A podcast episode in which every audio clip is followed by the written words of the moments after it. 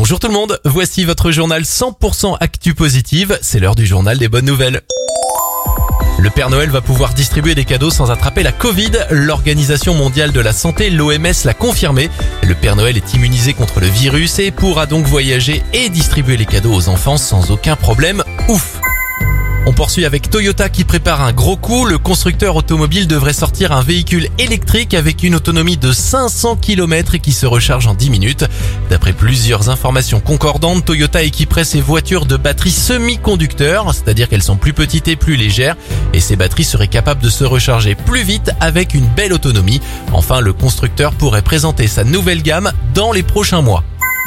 Enfin, très bonne nouvelle pour les enfants et surtout les parents un peu nostalgiques. C'est officiel, le magazine PIF est de retour. Emblématique dans les années 70, PIF, le mag, est revenu en kiosque depuis hier sous une forme trimestrielle. Autre bonne nouvelle, le cadeau est lui aussi de retour et ce cadeau sera 100% écolo. C'était votre journal des bonnes nouvelles. Il est disponible pour vous maintenant en replay sur notre site internet et notre application Radioscoop.